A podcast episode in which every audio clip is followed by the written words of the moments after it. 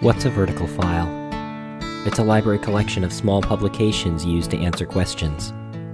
On Vertical File, we talk about information and knowledge management in many different fields, covering the practical, the technical, and the philosophical. This is Vertical File by Soutron Global.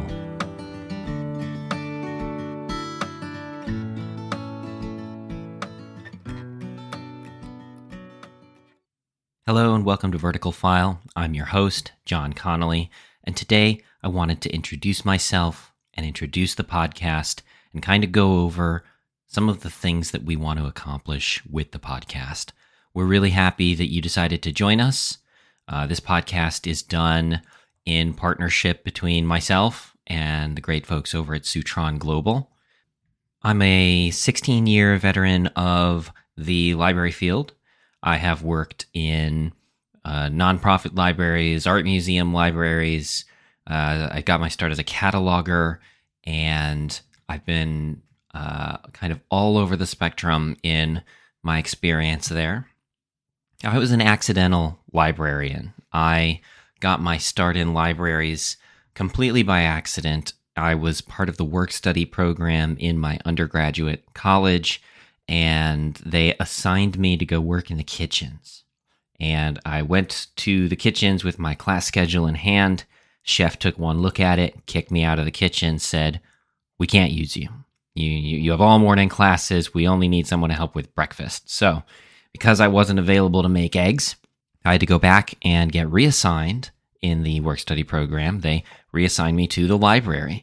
And because it had taken a couple weeks to get everything reprocessed, by the time I got to the library, all of the low ranking page assistants were, uh, all those slots were taken. So they said, go upstairs to the cataloging uh, room and give everybody there a hand. So I started just labeling books and working with uh, some rudimentary adjustment of MARC records and uh, over the course of three and a half years, really got familiar with the processing and uh, other work that needs to go on in a uh, very small academic library setting.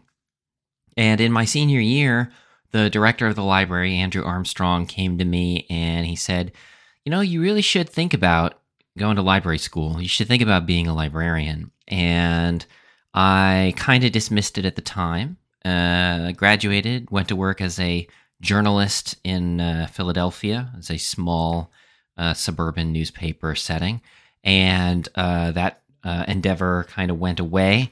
And I went back to school to be a librarian. And I landed a job as a contract cataloger at the government publishing office in Washington, D.C. So I got my start in technical services and cataloging, doing a lot of work with metadata, doing a lot of work with um, uh, information management and uh, you know went to work for a while as a, uh, a trainer for a software company in the library field. Um, and uh, we, I, I learned so much traveling all over the country, talking to librarians of all walks of life, and talking to people in different roles within the profession. And I uh, eventually finished my library school. I went to uh, University of Alabama, got my library degree in 2012, and uh, I went to work at a special library as my first full time librarian job. So uh, it was while I was there that I got uh, acquainted with Soutron and the people there. And even after I left that job, I maintained those relationships because the people that work there are really much more about uh, consultation and helping librarians and information professionals get done what they need to do in the most efficient manner uh, rather than just pushing a product on them. So it was a very fortunate uh, relationship for me, and I'm really excited to get started with this endeavor, uh, starting a podcast to talk about things that I think are going to be very impactful to the future, not just of libraries and archives, but information management, knowledge management, learning, knowledge transfer, kind of the heart and soul of why um, librarianship and archives and all of these uh, components to the information landscape even exist. We are faced right now with some fairly radical and revolutionary technology. Uh, I think in the past 15, 20 years, there's been uh, a greater emphasis on technological tools than ever before. And I'm going to be talking to people who are experts in their field, talking about the value of continuing to maintain that human touch. Where does it make sense to do so? Where does it not make sense to do so? To talk about the contours of what can these tools do for us and what can they not do for us? Where are the fault lines in our faith in uh, tools like artificial intelligence and machine learning to do everything that we need from an information management standpoint, from a data management standpoint. I uh, read a statistic recently that said 90% of data in the data in, uh, ecosystem worldwide is replicated and it just gets copied over and over and over. Only 10% of it is actually original. And we're faced today with so much information. We're just bombarded with it day after day, hour after hour, down to the minute. There's information surrounding us all the time. And even this podcast is a source of information. And uh, how do we navigate the burgeoning information landscape in order to find the things that we need, that we find helpful, that we find insightful? But more than just finding those things, how do we go about truly learning and absorbing them is a really big part of the problem as well. As a cataloger, I was really focused more on uh, capturing the data, uh, bringing it into a, a, a metadata format that could bridge the gap between data and information and facilitate the efficient retrieval of it. As a leader in librarianship, as a manager, I got a much more holistic view of the mission of information centers, information management, and the need to facilitate true learning and understanding. And in many of our environments, the ability to act upon what it is that we have learned and retained. We're in an environment now where there's so much misinformation there. There's bad data, there's misinterpreted data, there's even deceptive information.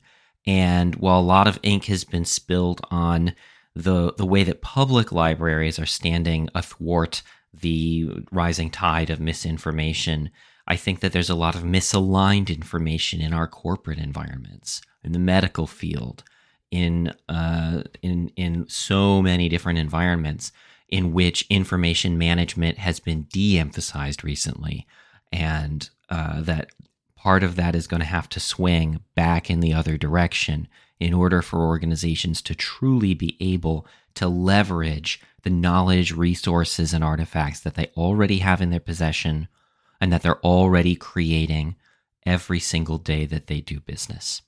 I have an abiding interest in project management. I went back after leaving uh, my last library role and I got uh, certified in project management. I've been working in project management and consulting and many different endeavors. And so I'm going to be bringing on board as we move forward with this podcast people from all walks of life, from all kinds of organizations. And we're going to have conversations about the landscape of information today. Everything from knowledge management and strategy to information management and retrieval to metadata and taxonomies and uh, controlled vocabularies and uh, the different portions of organizations that have to collaborate with all of each other, the different silos in an organization, and manage across functions all of their information needs. It's broad in to a certain extent, uh, but it's super deep. And I'm really excited to start bringing on people who can elevate the conversation to really dive deep into their expertise and really have information on uh, how to put a lot of these things into practice. I hope that you are going to find this podcast and all the conversations that we have useful. This is not just a podcast for librarians and archivists. This is going to be multidisciplinary and uh, eclectic. Uh, we're going to have on people from human resources. We're going to have people on who specialize in in archives. We're going to have people who specialize in storytelling. As we move forward and you hear something, I would appreciate any comments that you have. You can find us on most socials. Uh, Soutron is on Twitter and LinkedIn, Facebook, and uh, on their website at soutron.com. And I hope that you'll join us as we continue these conversations and explore new topics. If you have an idea of a topic or an idea of a speaker who can come and join us on this show, I'm really interested in meeting and getting to exchange ideas with as many people as possible. I'm really grateful that you have joined me for this brief introductory podcast and I'm excited to hear from you soon. This has been Vertical File by Soutron Global. If you enjoyed this show, please rate us five stars wherever you find your podcasts. Check us out online at www.soutron.com.